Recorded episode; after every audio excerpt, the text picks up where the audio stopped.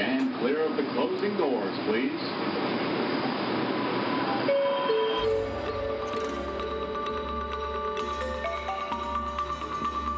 In a Brooklyn fractured into speculative storyscapes, fantasy, horror, sci fi, and the just plain weird come together in The Kaleidocast. Join Professor Brad Overstreet, Senior Junior Lecturer Sam Spellingbound, and Assistant Crypto Provost Don Fairweather Jenkins of the Metatechnic Institute, and Inquisitor James Earl King II as they explore the stories drifting in and out of your reality.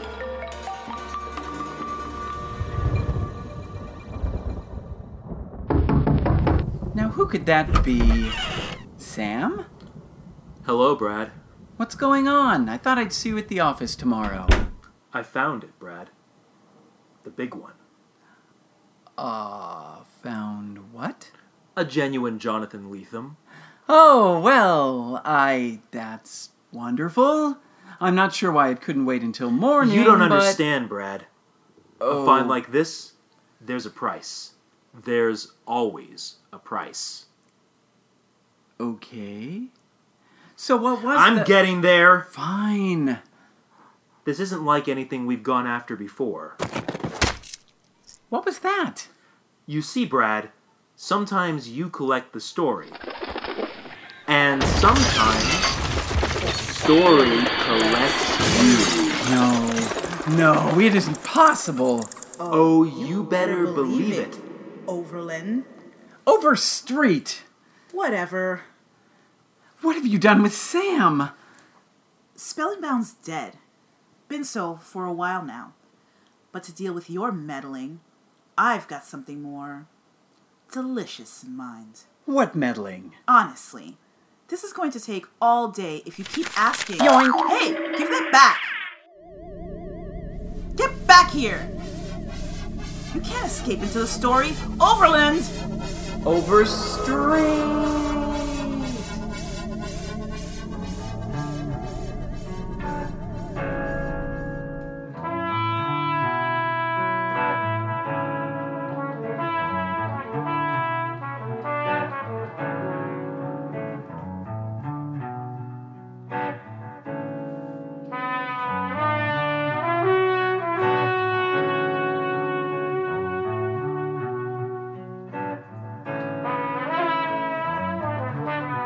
The Insipid Profession of Jonathan Hornbaum. It was nearly dark. Jonathan Hornbaum rushed along the sidewalk of 4th Street toward Barrow, terrified. He had to get home and see if the awful thing had recurred. He jostled a pair of tie loosened businessmen as they strolled away from the subway and nearly knocked into a teenager who was attempting to climb the curb with a skateboard. Watch it, dude, Sorry. muttered Hornbaum as the teenager clacked away. At Barrow Street, he fumbled open his ironwork gate and went into the entrance under the stoop, to his studio. He pushed past the old canvases, those that had already received the damaging marks, and those that had escaped, to the easel on the back wall, where his newest work sat covered. He pulled the sheet aside and then recoiled in horror. The child in the foreground was just as he'd painted eyes wide and shimmering, brimming with tears. The background, a field of flowers, was intact, but the sky, across his soft blue and white sky, was another of the horrendous shapes a terrifying black cyclone of bones and tendons, a bird beast with shining black eyes that mocked those of the child. The shapes were, as always, painted into his work flawlessly, as if by his own hand. Indeed, he had to suspect his own hand for want of other suspects. But the additions were unimaginably gruesome, visions he could barely stomach, let alone originate. The changes in the paintings forced him to confront the gaps in memory that made a patchwork of his days.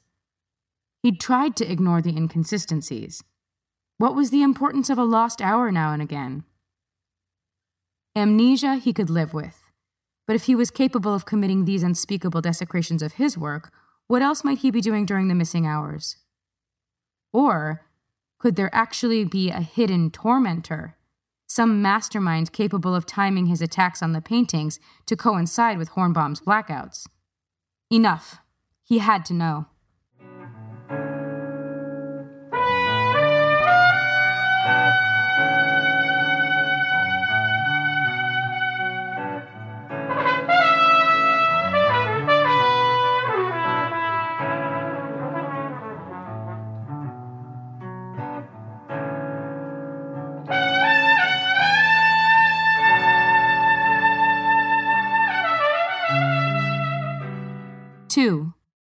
Harriet was about to close up the office and go upstairs to her apartment when the phone rang.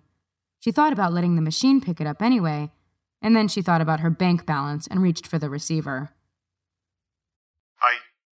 Is this Harriet M. Welch, the investigator? The voice had a slight German accent. Right, she said.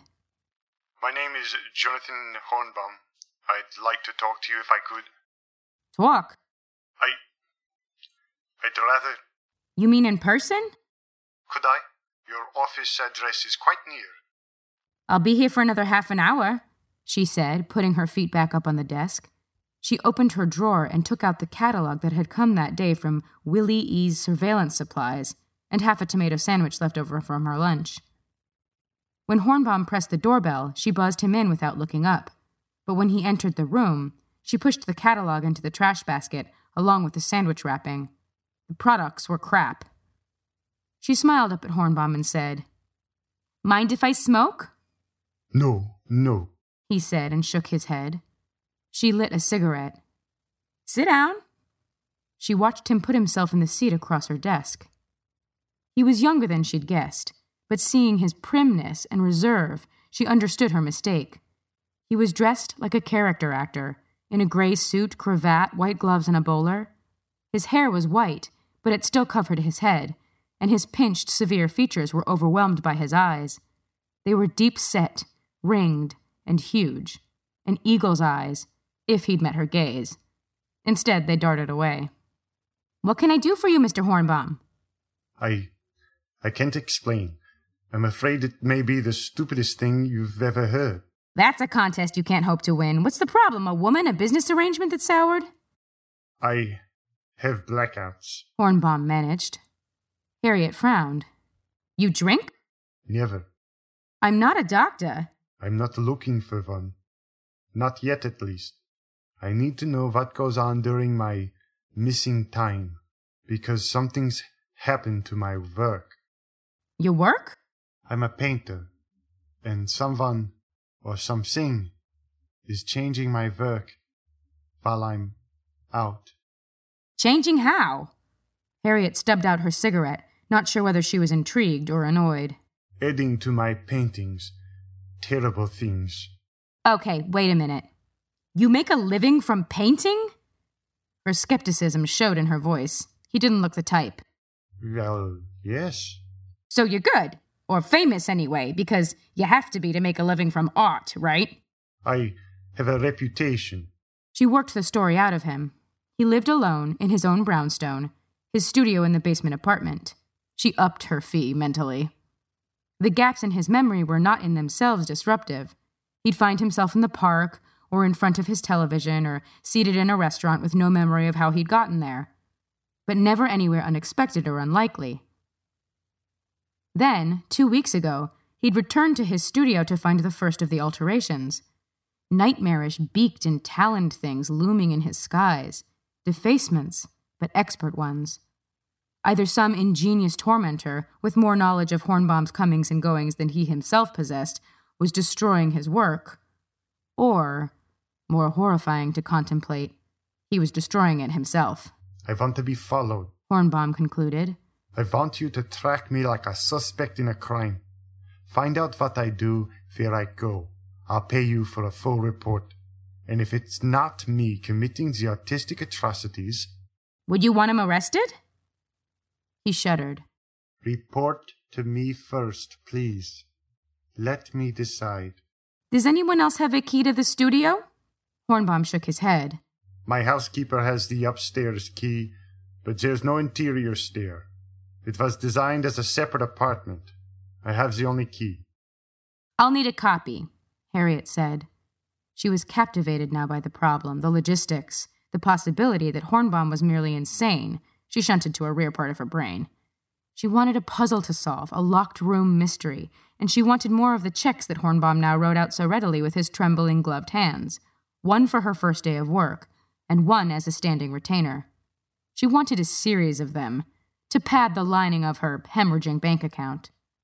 Assuming the first one didn't bounce, that was. He was as seedy as he was dandified, and from what Harriet had seen of the young MTV Fresh Soho art scene, Hornbaum couldn't cut it in that crowd. He agreed to bring her a copy of the key in the morning and to slide it under her door if she was not in. What she didn't say was that she meant to be on his tail by then. The guy was nervous enough as it was.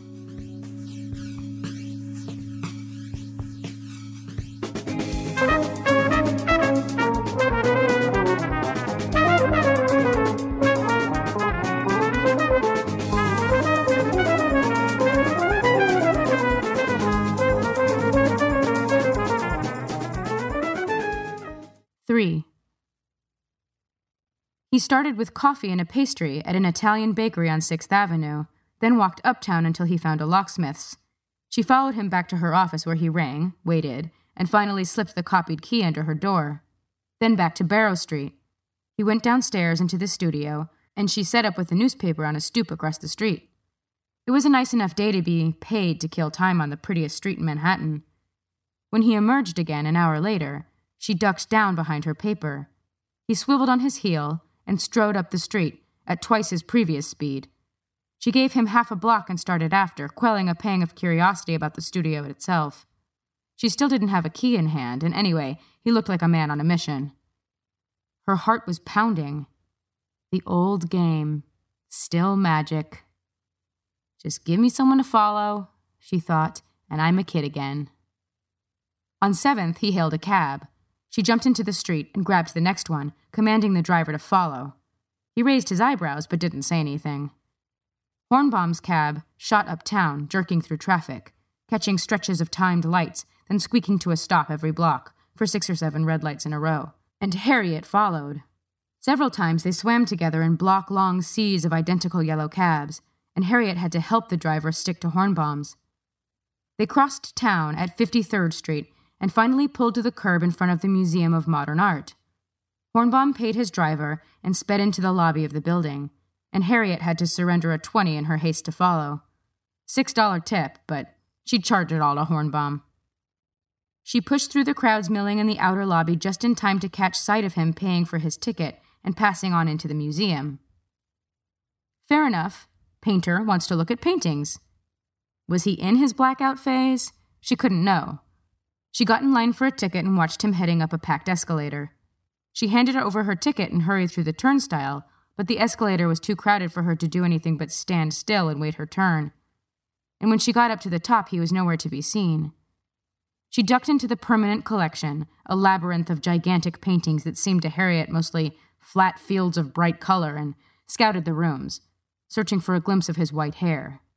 He was not there.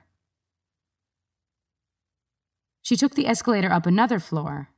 The exhibition was labeled Anxious Furniture Surrealist and Dada Objects and Sculpture, 1916 to 1948. And it seemed to be what had drawn the crowds. Perhaps it had drawn Hornbaum. She jostled her way into the first of the rooms. The admirers of the vast paintings downstairs had to stand in the middle of the rooms to take in their full scope. But the displays here were in glass cases and were mostly quite small, so the crowds bunched tight around them. Harriet found it completely annoying. She wanted to poke the groups apart to see if Hornbaum was hiding in among them. Instead, she bumped her way around from behind, trying to ignore the inanely reverent comments. She didn't know anything about anxious furniture, but she had the distinct feeling she was in a room full of jokes being taken seriously. She was ready to declare him lost and go back to explore his studio, when suddenly there he was standing still in a stream of moving bodies in front of one of the glass cases. She let a few people pass, then found a place in the group around him a few heads back.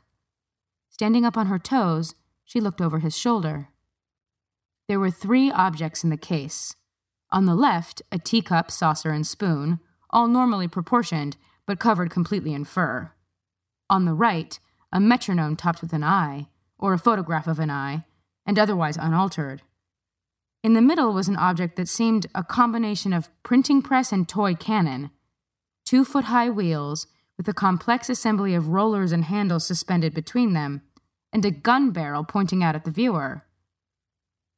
Hornbaum stood alone, seemingly frozen there, while groups filled in around him and trickled away to be replaced again and again.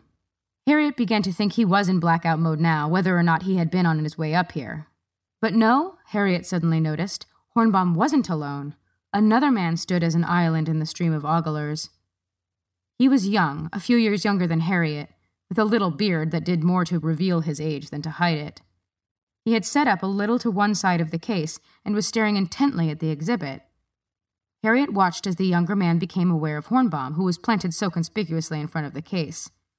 She melted back farther, into the crowd, to watch without the risk of being noticed herself. The younger man squinted at Hornbaum as though recognizing him, then looking back at the case, took out a small, spiral bound notebook and began jotting notes with a pencil. Harriet reflexively patted at the notebook she kept in the kangaroo pocket of her sweatshirt. The younger man went on writing, staring at the objects in the case, and occasionally glancing up at Hornbaum. Hornbaum remained seemingly oblivious, his gaze fixed on the middle object in the case. Suddenly self conscious of her participation in their odd threesome, she shuffled along to the next case and followed the flow around the adjacent room, glancing back every few minutes to confirm Hornbaum's presence. Finally, she allowed herself to risk losing him and finished the loop of the exhibition, which deposited her back at the entrance. She peered in. They were both still there. She started in again and nonchalantly scooted up behind the young man with the beard. In his notebook was a sketch of the cannon slash printing press.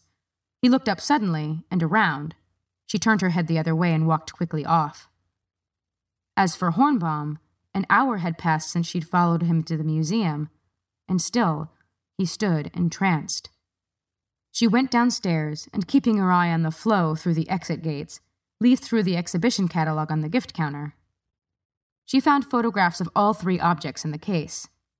The teacup was labeled Breakfast in Fur by Meret Oppenheim. The metronome was Object of Destruction by Man Ray. And the device in the middle, the one the man with the beard had been sketching, was Bird Camera by Max Ernst. Harriet was hungry and tired of the museum. She went and found the sandwich counter in the courtyard, turning her back for the moment on the exit. If Hornbaum escaped, she'd go back downtown and check his house, and if he wasn't home, she could inspect the studio. A good plan. She treated herself to roast beef and a large Coke, on the client. By the time she was done, the crowd had thinned. She went upstairs. At first, she thought they were both gone.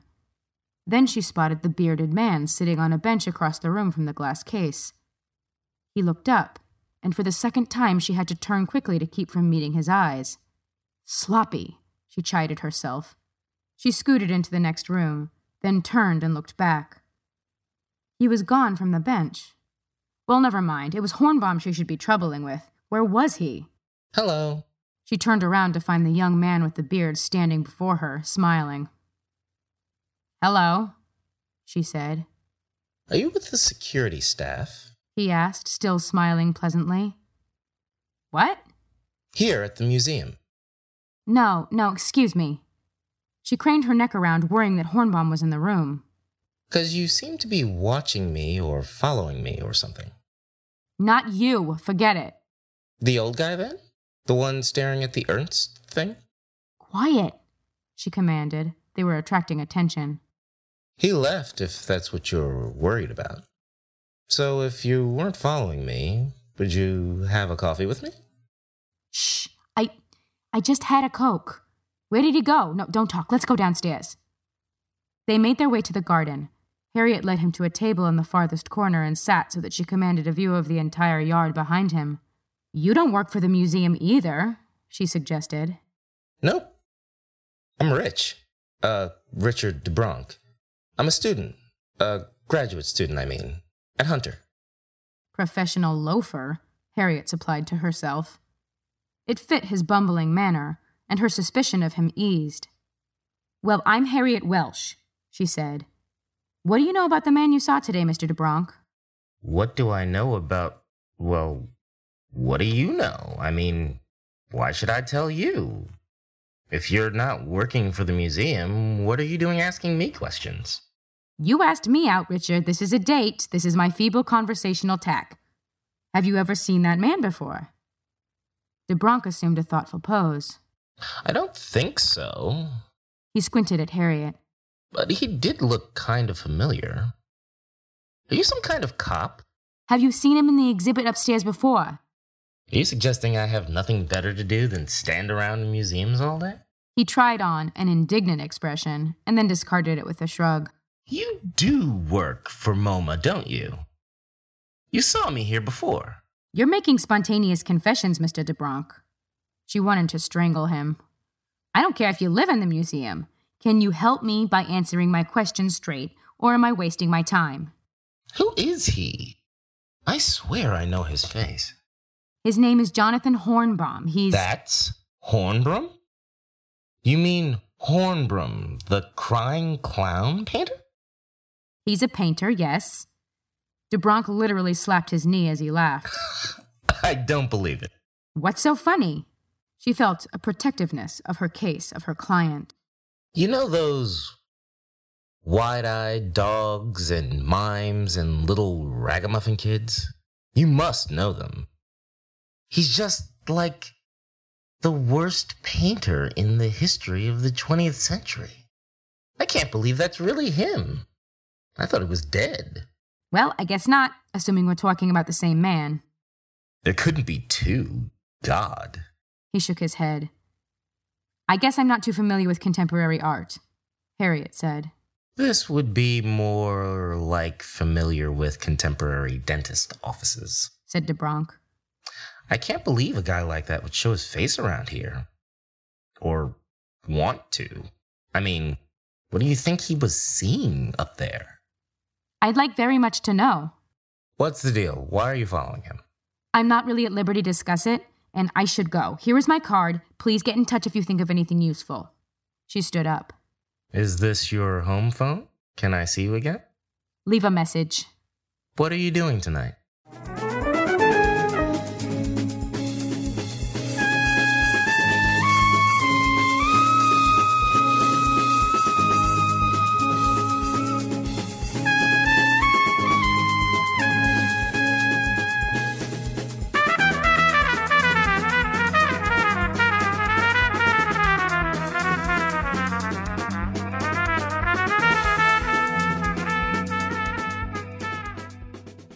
Four. She saw him through his window upstairs from her place on the stoop across the street. The studio key was in her pocket now, but she didn't quite dare to investigate it with him upstairs and awake. Maybe after he was asleep. She went to 7th Avenue for cigarettes, then paced his block, smoking for nearly an hour. Nothing. She spotted him behind the curtains a few times, passing between rooms, sitting, reading in a chair. You are boring, sir, she reported to him in her head. That'll be $5,000. Or maybe you'd like to leave me your house in your will. On her fourth cigarette, the sun finished setting. She was just about to head back to her apartment when Hornbaum appeared at the top of his stoop, locking his door and tightening his scarf around his neck. She hurried around the corner and watched as he headed for Seventh. In the dark, she was more confident following close at his heels, and she tailed him to Waverly Place, where he went into the Coach House restaurant. Here it was, her chance at his studio.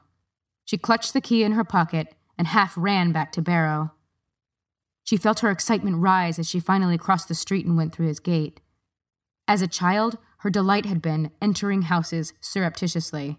House sitting or babysitting, she'd always made copies of the neighbors' keys and returned, uninvited, later to drink in the feel of their lives, the traces that lay everywhere. She'd learned about adult life that way, except the adult life she'd made for herself was nothing like that, contained none of the vulnerabilities. What she hadn't told the graduate student at the museum was that the office number was her home number. She skimped on bills by not keeping a phone upstairs. Her little apartment was nearly bare, would tell an intruder nothing. She'd made her childhood spying her work, and she'd made her work her life. She unlocked the basement door and slipped inside into near total darkness.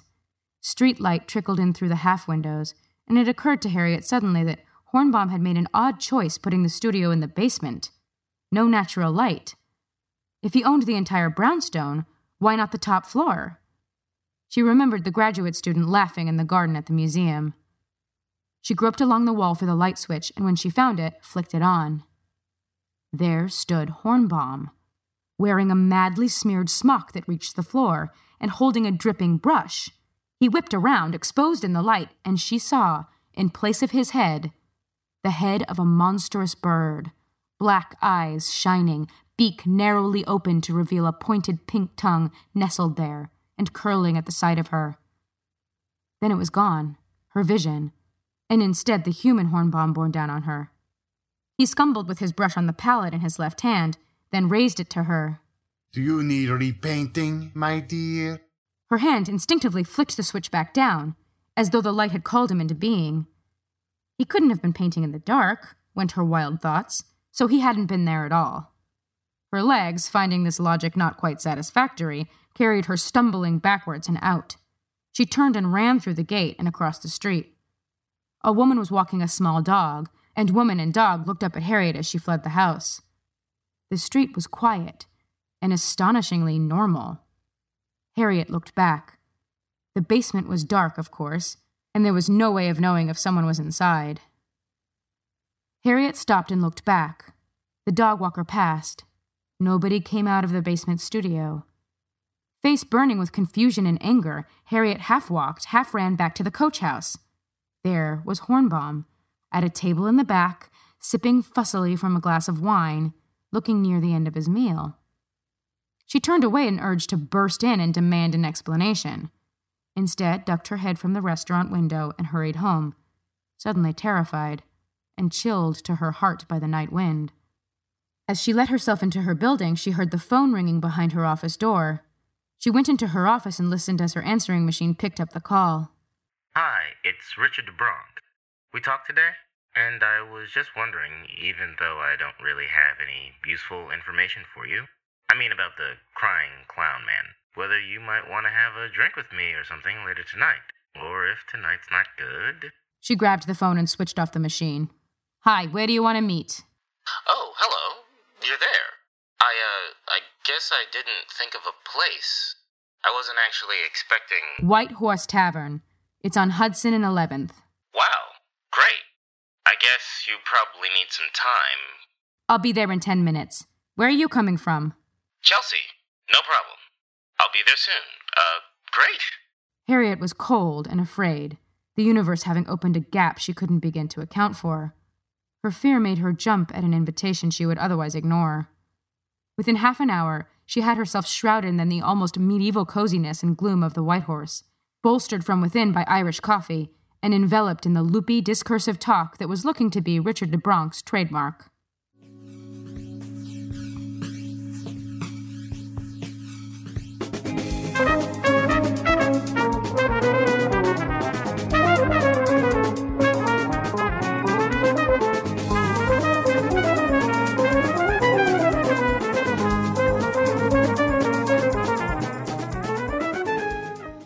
Five. Freudian content of Max Ernst's work, the interrelations between some of his imagery and specific case studies in Freud, right? Good, solid research topic, you know? I mean, the surrealists all worked with dream imagery, automatic writing. They all loved pseudo-scientific techniques. So it's not a revolutionary thesis, but I'm explicating the details, nailing it down, right? Art history departments are built on this kind of stuff. There's thesis work like this piled up to the ceiling. They give you your assistant professorship and then burn the dissertation to keep warm. So I was just digging around, verifying dates of paintings and collages so nobody could screw me up, questioning the lines of influence and stuff. With historical assertions, it's like proving plagiarism in court. You have to demonstrate access. The connections can't just seem fertile from our vantage point. It has to have been at least possible that it would occur to the people involved. Okay. So I was working on sources for Ernst's collage novels. You've seen Ernst's collage novels, right? Uh, no. Oh God, you've got to. They're great. A Hundred Headless Woman and Un which translates to something like a one week of kindness. They're all these pictorial novels made up of collages. Well, at least everybody thinks they're collages, but I'll get to that. Anyway, there are all these really striking images of people with rooster heads, lion heads, Easter Island statue heads, and they're all in these domestic melodrama situations, performing these bizarre acts on each other.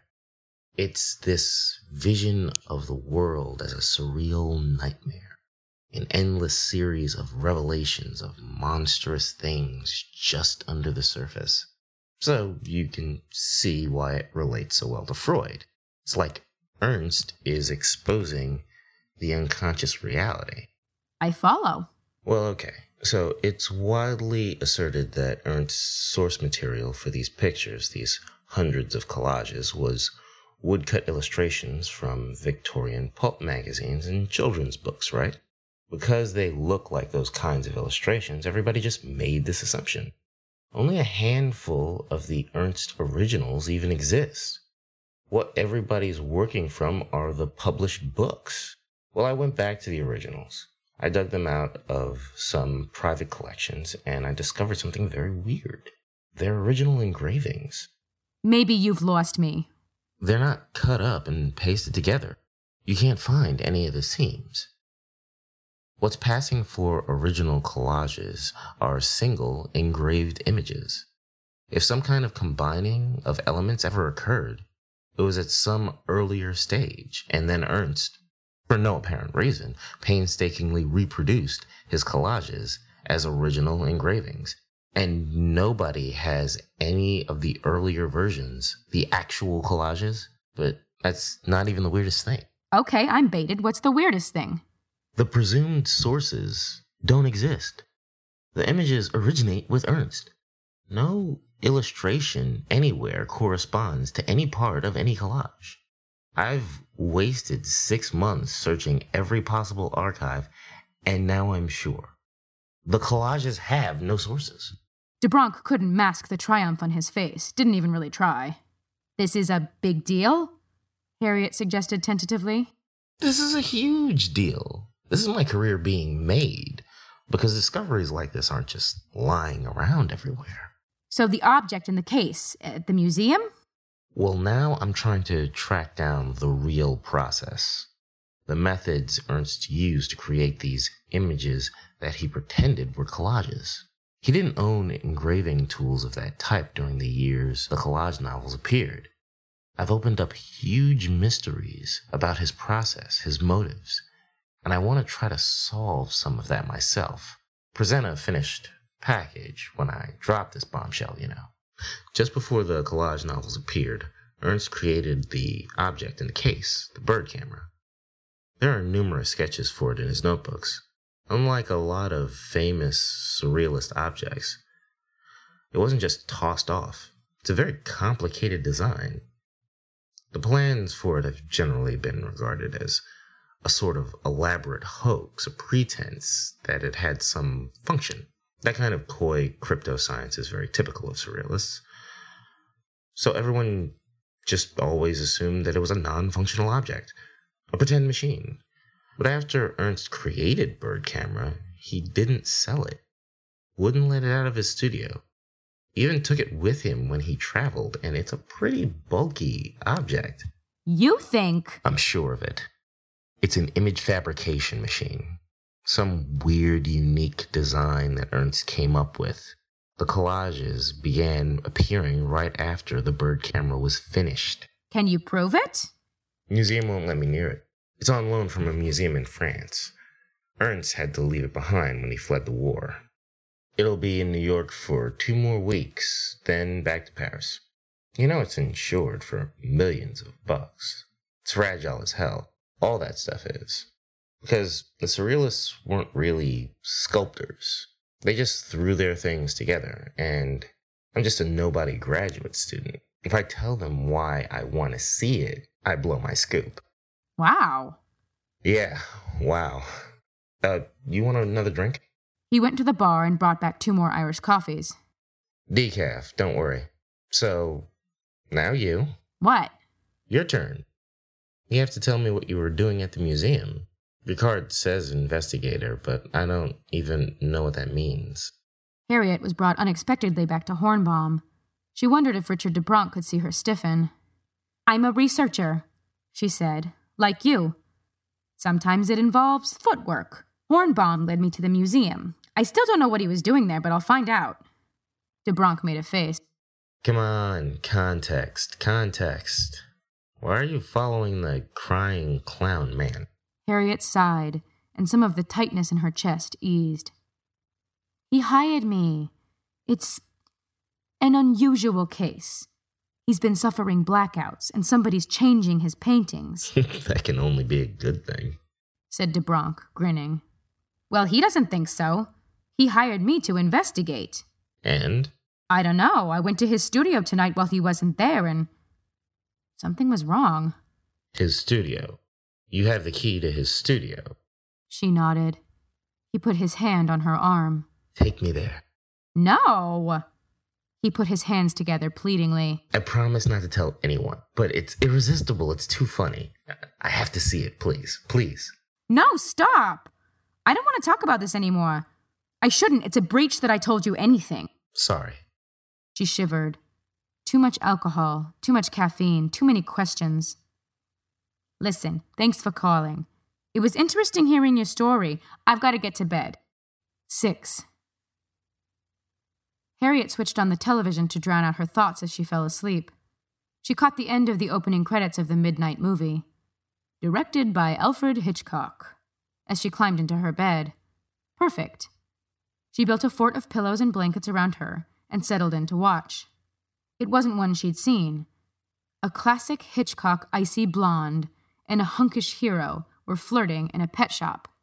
An amiable enough opening, but Harriet knew Hitchcock. Sure enough, the situation quickly darkened. A possessive mother had her claws in the hero.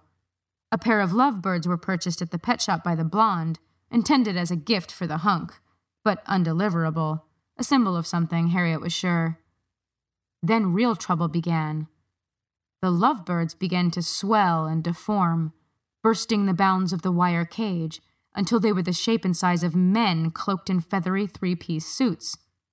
They shook themselves loose of the shards of cage like chickens freeing themselves of eggshells, cocked their heads briefly at one another, and then climbed through the frame of Harriet's television set and into her bedroom, Mademoiselle Welch, said the slimmer of the two birds. we must speak with you.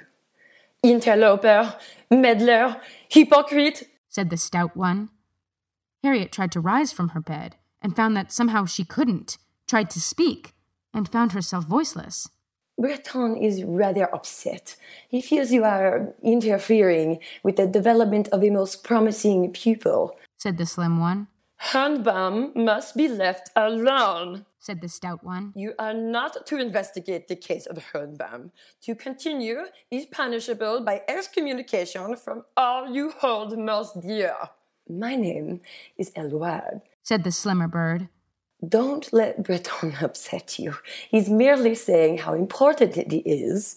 We'll have you thrown to the sparrows! Breton squawked. It's the good bird, bad bird routine, Harriet thought, It's crucial in selecting an investigation said Eluard, that you not inadvertently disrupt another, perhaps more crucial investigation already underway. We trust your error was in the nature of an oversight. To the sparrows that rend and devour! To investigate birds, you must become a bird. said Eluard, Creatures that live to shred hope! Sleep now, mademoiselle. said Eluard, nudging Breton back towards the television. You've been warned.